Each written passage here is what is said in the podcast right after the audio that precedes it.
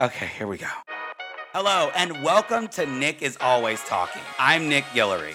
I am so happy you're listening today. I'm also shook and terrified of this new journey. I wanted to start something that was a venue to our generation to kiki and gab about everything that's not getting the attention it deserves. I want to educate, inspire, highlight black and queer voices that are often getting silenced and create an open conversation to talk about everything.